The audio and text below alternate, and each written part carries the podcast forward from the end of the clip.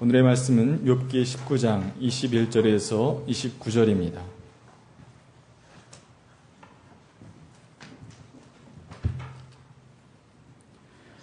너희는 내 친구들이니 나를 너무 구박하지 말고 불쌍히 여겨다오. 하나님이 손으로 나를 치셨는데 어찌하여 너희마저 마치 하나님이라도 된 듯이 나를 핍박하느냐. 내 몸이 이 꼴인데도 아직도 성에 차지 않느냐.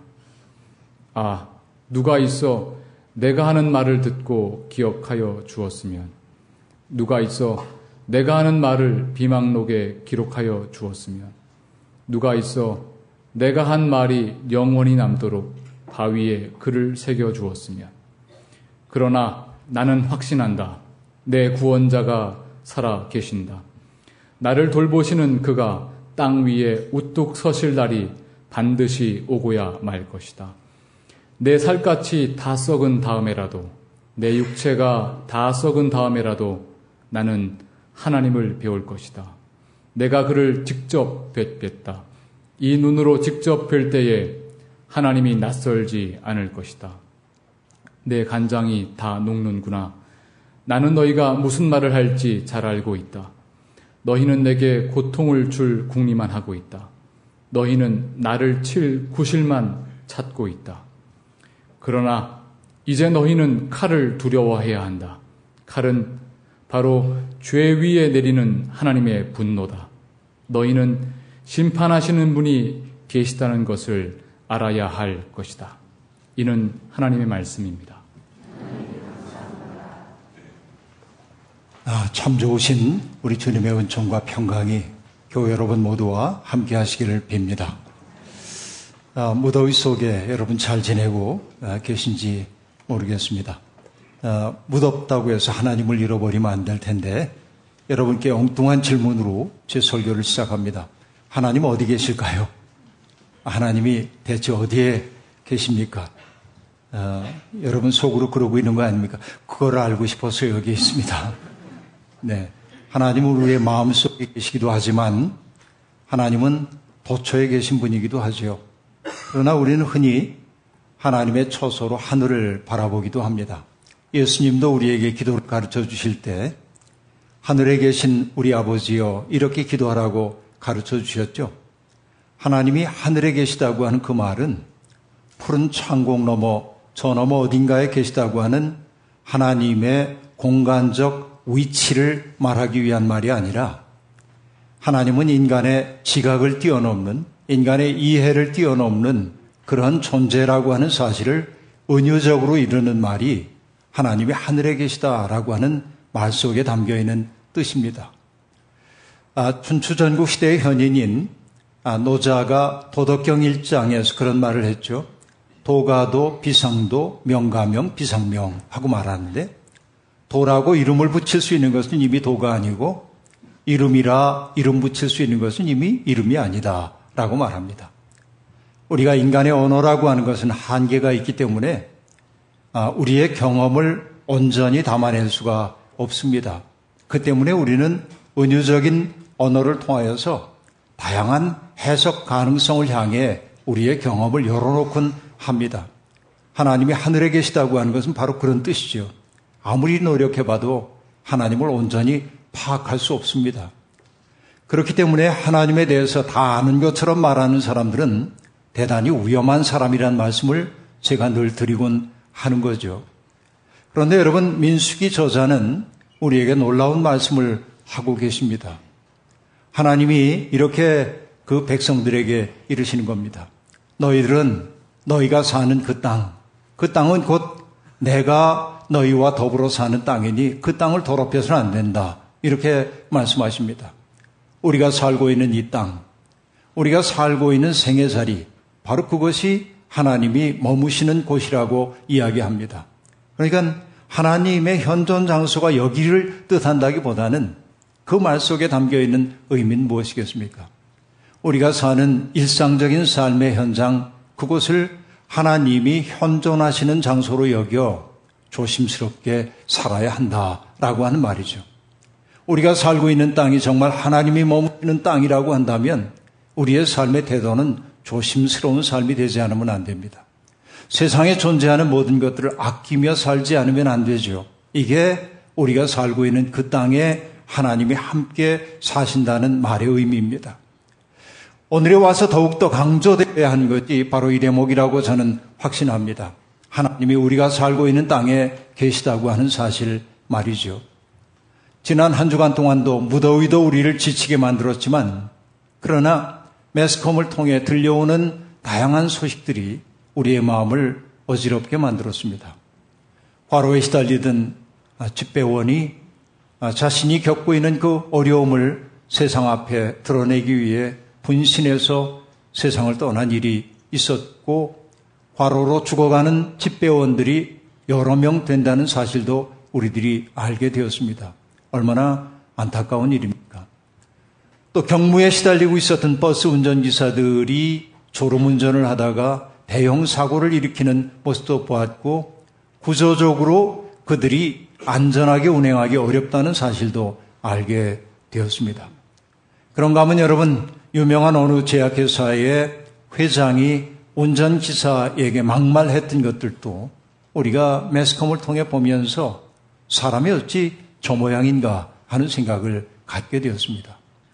갑질이라고 하는 말이 지난 시간에도 얘기했지만 외국에까지 알려지는 그 부끄러운 말이 되었는데 우리 사회는 갑질의 행태들이 너무 토초해서 벌어지고 있습니다. 그 때문에 을들의 비애는 점점 깊어만 가고 있습니다. 이런 것이 정치인들에게도 그대로 나타나니 문제입니다.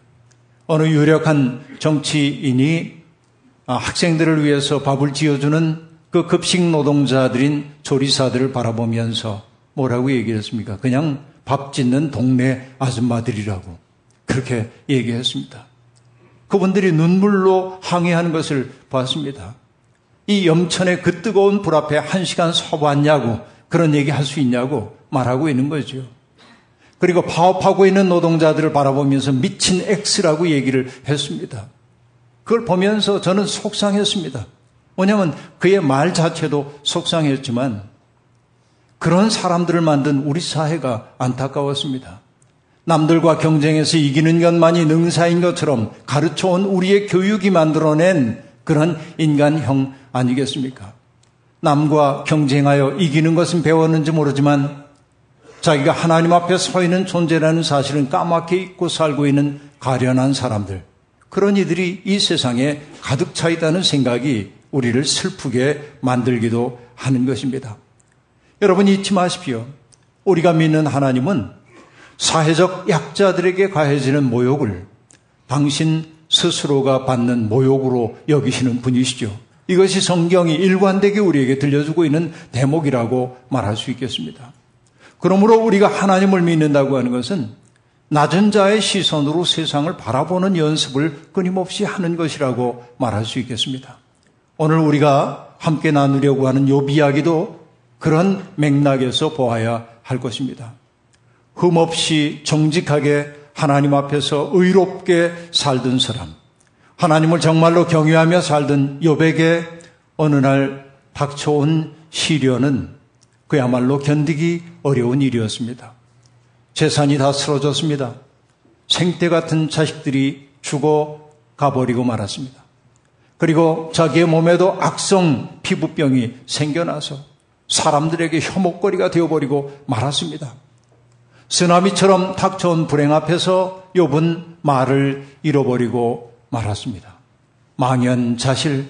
그렇죠. 여러분, 내가 감당할 수 없는 슬픔과 고통이 내게 다가올 때, 우리 현실감을 느끼지 못합니다. 그게 현실처럼 느껴지지 않기 때문입니다. 울음조차 버틸 수 없는 상황 속에 있었습니다.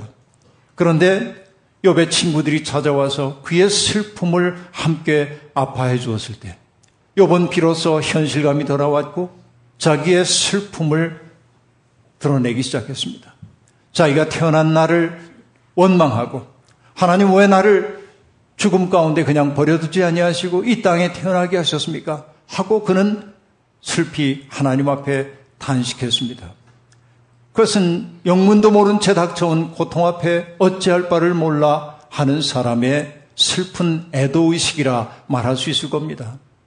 그의 친구들이 정말로 우정어린 사람, 인간적인 사람이었다고 한다면 그렇게 울부짖고 있는 욥의 어깨를 파독여 주면서 내 마음의 아픔을 내가 안다고 말했을 텐데 여러분 그 친구들은 어떻게 했습니까? 느닷없이 하나님을 원망하고 자기의 살아있음을 원망하는 그 욥에게 친구들이 한 말은 무정한 말이었습니다. 내가 이런 고통을 겪는 것은 까닭없이 겪는 고통이 아니라는 것이었습니다. 내가 그만한 죄를 저질렀기 때문에 하나님이 너를 징계하신 거라고 친구들은 이야기했습니다. 무정한 말이었습니다. 온기 없는 말이었습니다. 욥은 그 말에 지치고 또 지쳤습니다. 그들은 더 이상 위로자가 아니라 욥의 고통을 더욱 더 도드라지게 만드는 그런 박해자들이었습니다. 그렇게 욥은 그 친구들을 향해 말합니다. 너희는 내 친구들이니 나를 너무 구박하지 말고 나를 불쌍히 여겨다오.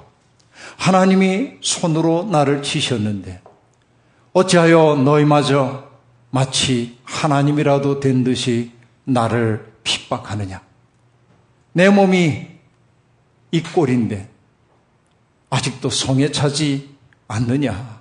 이것이 오늘 욥이 친구들에게 하고 있는 단식의 말입니다.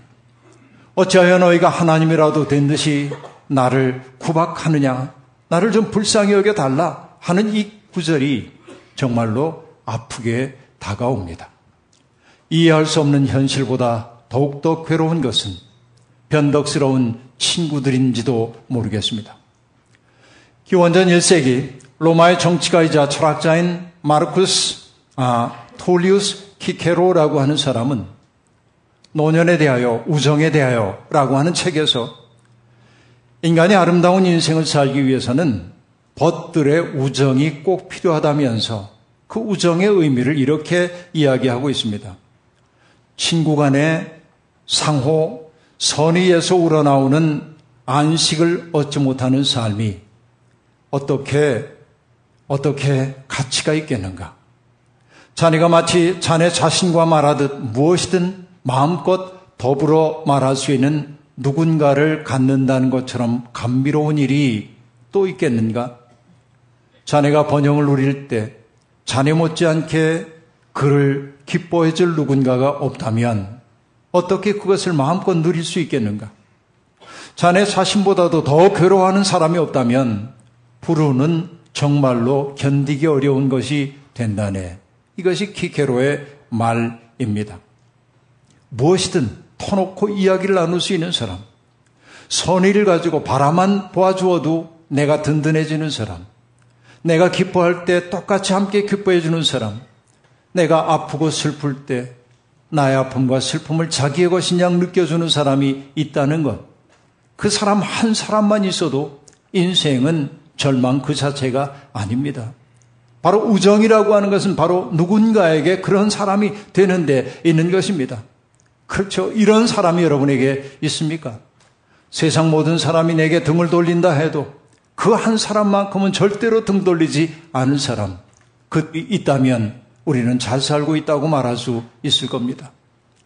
제가 좋아하는 시인 나희덕은 산속에서라고 하는 시에서 자기의 경험을 들려주고 있습니다. 어쩌면 시인은 산속에서 어둑어둑해질 무렵 길을 잃었던 모양입니다. 여러분 산속에 밤에 길을 잃어버린다는 거 얼마나 공포스러운 일인지 모릅니다. 짐승의 위험도 있고요. 어쩌면 발을 헛디디어 떨어질는지도 모른다는 생각도 들고요. 가지각색의 공포가 우리를 사로잡곤 합니다. 그런데 이렇게 얘기합니다. 바로 그 산 속에서 하나님을 만난다는 것입니다. 그리고 시는 이렇게 계속됩니다. 터덜거리며 걸어간 길 끝에 멀리서 밝혀져 오는 불빛의 따뜻함을 막무가내 어둠 속에서 누군가 맞잡을 손이 있다는 것이 인간에 대한 얼마나 새로운 발견인지 산 속에서 밤을 맞아본 사람은 알리라 그렇게 말합니다. 길을 잃어버려서 여기저기 헤매고 있는데 저만치의 불빛 하나가 반짝거리고 있을 때 그것이 얼마나 큰 위안인지 모릅니다. 그리고 저만치 어딘가에서 나를 애타게 찾고 있는 사람이 있다는 사실을 상기하는 것만으로도 그 어두운 마음의 공포를 이겨낼 수 있는 것이죠. 그때 그렇게도 지겹게 여겼던 내 곁의 사람들이 새록새록 소중한 사람으로 다가오기도 하는 거죠. 때때로 사람은 자기 옆에 사람들을 소중히 여기, 여기기 위해서 길을 잃어봐야 하는지도 모르겠습니다. 이 나이덕 시인의 이 고백이 참으로 절실하게 다가옵니다. 여러분, 우리에게는 그런 분이 한 분은 계시지요. 누구입니까? 예수 그리스도. 언제나 우리에게 밝은 빛을 비춰주시는 분.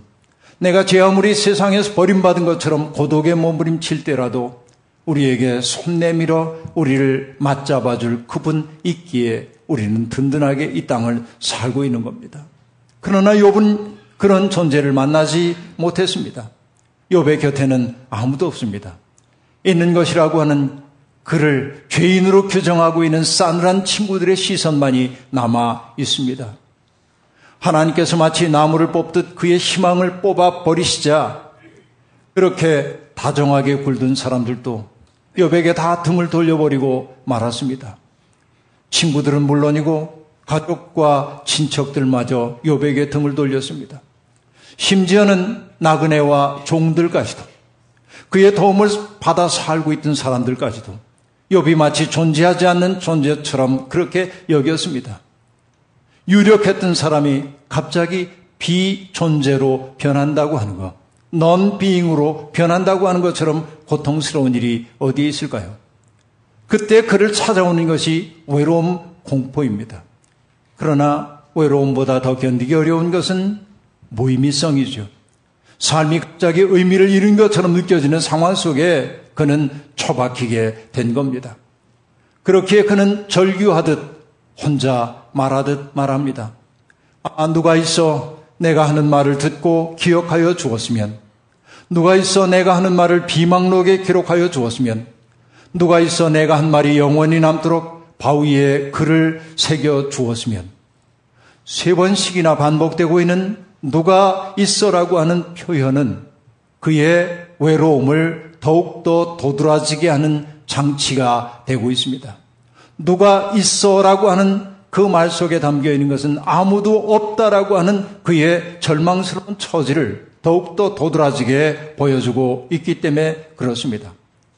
말씀드린 대로 외로움보다 더 견디기 어려운 것은 무의미성입니다.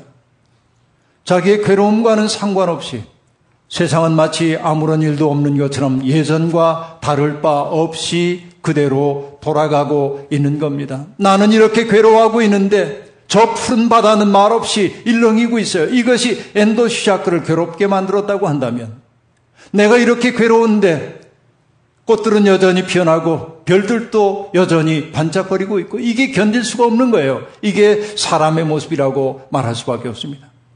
그는 자기의 절통한 사정이 잊혀질까봐 두렵습니다. 망각의 심연 속으로 빠져들어가 무의미성 속으로 자기가 빠져들 것을 두려워해요. 그 누군가가 나를 기억해 주면 좋겠다고. 누군가가 나의 삶의 이야기를 비망록 속에 기록해 주면 좋겠다고. 누군가가 바위에라도 나의 사정을 새겨 주었으면 좋겠다고. 욥은 그렇게 절실하게 단식하고 있는 겁니다. 그런데 여러분 돌이켜 생각해 보면 이런 욥과 같은 처지에 있는 사람들이 우리의 삶의 주변에 참 많이 있습니다.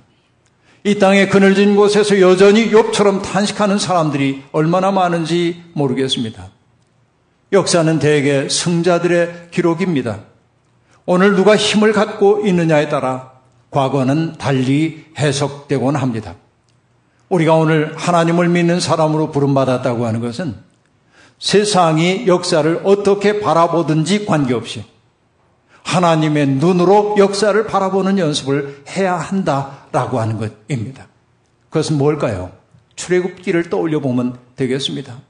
피라미드로 상징되고 있는 계층 사회 속에서 맨 밑바닥을 구성하고 있는 사람들의 음성은 들려지지 않았습니다.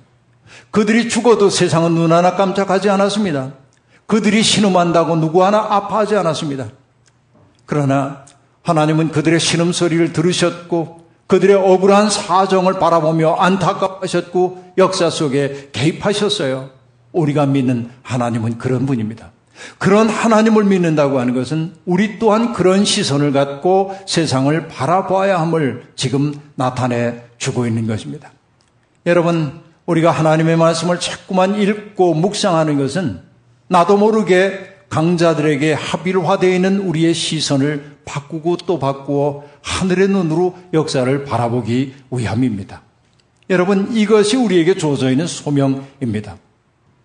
요번 지금 자기 이야기에 귀를 기울인 사람이 아무도 없기 때문에 자기의 삶의 이야기가 망각의 심연 속에 갇힐 것을 두려워하고 있지만 그러나 언젠가 때가 되면 자기의 억울한 이야기가 경청될 거라는 희망을 마음속에 품고 있습니다. 언젠가는 나의 억울함이 신원되는 날이 올 거라고 말이지요. 여러분, 바로 이것이 우리가 이 세상에 불어넣어줘야 할 하나의 소망이라 말할 수 있겠습니다. 주류 사회에 의해 불온시되고 있는 사람들, 꺼림의 대상이 된 사람들, 멸시당하는 사람들의 이야기에 귀를 기울일 때, 비로소 새로운 세상을 볼 수 있는 눈이 열립니다. 미국의 사상가인 파커 파머는 이런 이야기를 들려주고 있습니다. 우리가 다른 사람들의 이야기에 귀를 기울이면 기울일수록 상대를 적으로 바라볼 수 있는 가능성은 줄어든다라고 말합니다. 여러분, 우리가 적대감을 가지고 세상을 바라보는 까닭은 뭐냐면 나와 다른 사람들의 삶의 이야기에 귀 기울일 생각이 없기 때문에 그렇습니다. 경청하지 않으면서 그를 적으로 규정하고 더럽다고 혐오의 대상으로 배제하기 때문에 그렇습니다. 그러나 우리가 믿고 있는 하나님은 우리가 구세주라고 고백하고 있는 예수님은 사람들에 의해 더럽다, 불온하다 여겨졌던 그 사람들의 삶의 이야기에 귀를 기울였고 그들 속에 있는 아름다움을 발견해 냈던 것입니다. 그 때문에 여러분 예수 그리스도의 삶의 특색은 무엇입니까? 마음속에 드리워져 있는 경계선을 허물고 낯선 사람들에게 다가서고 그들의 이야기에 귀를 기울이고 그들과 함께 울고 웃는 삶을 주님은 우리에게 일깨워 주셨어요. 그렇게 살게 될 때 이 땅에 하나님 나라가 가온다고 말하고 있습니다. 바커 팔머는 잘 알고 있었습니다. 종교적인 신념이라고 하는 것이 혹은 이데올로기적인 신념이라고 하는 것이 때로는 소통을 가로막는 장애가 되기도 한다는 사실을 말입니다. 그래서 그는 이렇게 말합니다. 자신의 신념을 적에게 돌처럼 던지는 대신 고통의 근원을 서로 나눌 때 우리는 마음을 열고 커다란 분리를 연결하는 통로를 발견할 수 있다. 그렇게 말합니다. 내가 가지고 있는 신념을 누군가에게 돌처럼 던지는 사람들, 그들이 불화를 만들어내는 사람들입니다. 요배 친구들이 그랬습니다. 요배 친구들에게 필요한 것은 하나님의 대변인이 되는 것이 아니라 오늘 아파하고 있는 벗의 아픔을 있는 그대로 부둥켜 안아주는 따뜻함이었습니다. 하지만 그들은 하나님에 대한 그릇된 확신 때문에 공감 능력을 상실하고 말았습니다. 욥은 철저히 외롭습니다. 세상의 누구로부터도 지원을 받지 못하는 상황 속에 있습니다. 절망의 심연입니다. 그런데 여러분 느닷없는 전환이 일어납니다. 너무나 느닷없어 깜짝 놀라기도 합니다. 외로움은 욥을 새로운 확신으로 몰아가고 있습니다. 그는 이렇게 말합니다. 그러나 나는 확신한다. 내 구원자가 살아계신다. 나를 돌보시는 그가 땅 위에 우뚝 서실 날이 반드시 오고야 말 것이다. 그렇게 말합니다. 내 살같이 다 썩은 후라도 괜찮아요. 내 몸의 육신이 다 풀어져 흙으로 돌아간 다음이라도 괜찮아요. 나는 내 눈으로 하나님을 배울 것이다. 라고 말합니다. 바로 이것이 절망의 시면에서 솟아오르는 희망입니다. 공허와 혼돈과 흑암 속에서 솟아나오는 빛처럼 욥은 돌연 자기의 내면 속에 비춰는 빛을 보았어요. 그리고 그가 고백한 것은 내 구원자가 살아계시다 하는 말이었습니다. 욥기 16장에서 욥은 하나님을 가리켜 내 증인, 내 변호인이라고 이야기한 바 있습니다. 그런데 지금은 한 걸음 더 나가서 절망이 심화된 그 자리에서 욥은 이제 하나님을 증인이나 변호인으로 말하지 않고 나의 구원자라고 말합니다. 구원자라고 번역되어 있는 히브리어 단어는 고엘이라고 하는 단어입니다. 여러분 고엘이 무엇인지 아시죠? 성경의 레오이기 성결법전을 보면 이런 규정이 나옵니다. 내가 빚에 몰려 빚을 갚을 능력이 사라져서 내가 종으로 팔려가야 할 처지가 될 때, 나의 살부치 가운데 누군가가 나를 위해 빚을 대신 갚아주고 나를 자유인으로 삼아줄 의무가 있어요. 그 의무를 진 사람을 고엘이라고 말하는데, 지금 욥은 자기의 고엘로 누구를 지목하고 있냐면 하나님이시라고 말하고 있어요. 나는 지금 이렇게 고통을 겪고 있지만 하나님이 나의 고엘이시라고 하는 확신이 그에게 있는 겁니다. 내가 죽어서 살 것이 허물어지고 내 육신이 흙으로 돌아간다 할지라도 나의 고엘은 살아계시다. 이 근원적인 확신이 그를 살게 만들고 있는 것입니다. 지금 비록 내가 겪고 있는 이 시련의 이유를 다 헤아릴 길은 없지만 하나님께서 세상에 정의를 바로 세우시는 그날이 반드시 오고야 말 것이라고 그는 그렇게 말하고 있습니다. 지금은 하나님이 내게 낯선 존재처럼 느껴지지만 그러나 때가 되면 하나님이 낯선 분이 아니라 내게는 낯설지 않은 분, 낯익은 분으로 오실 거라고. 하나님의 정의가 반드시 설 것이라고 그는 고백하고 있는 것입니다. 이것이 그를 살게 만듭니다. 히브리의 한 시인도 시련의 시간을 지나면서 이런 고백을 한 바 있습니다. 주님, 주님과 같은 분이 누굽니까?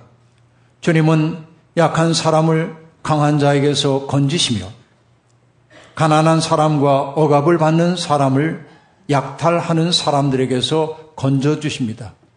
이것은 나의 뼛속에서 나오는 고백입니다. 여러분, 여러분의 뼛속에 있는 고백은 무엇입니까?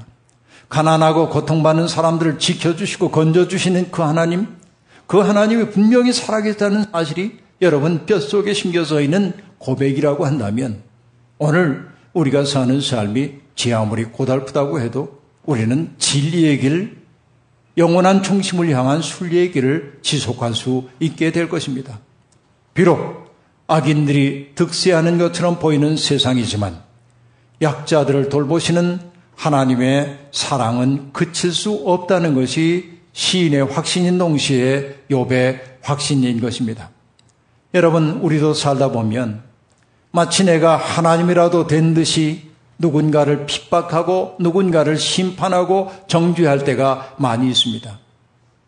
여러분, 하나님은 우리가 하나님의 대변인이 되어주기를 원하지 않습니다. 하나님이 정말로 원하는 것은 형제의 고통 때문에 하나님과 맞서는 한이 있더라도 형제의 아픔을 함께 아파해 줄 때 하나님은 그것을 영광으로 여기십니다. 하나님은 그것을 기쁨으로 여겨주십니다.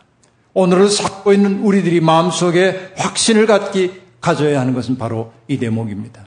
여러분, 하나님을 섬기기 때문에 형제에게 싸늘하게 대하는 것은 진정한 믿음 아닙니다. 아브라함은 하나님의 뜻 앞에 반기를 들기도 했습니다. 소돔성을 치러 가는 하나님 앞에 아브라함이 뭐라고 얘기했던가요? 저 성에 의인들이 살고 있다면 의인들을 악인과 함께 죽게 하는 것이 하나님의 정의에 합당합니까? 라고 하나님께 대들었어요. 누구를 위해서? 여러분, 형제 자매들을 위해서 그리 했던 겁니다.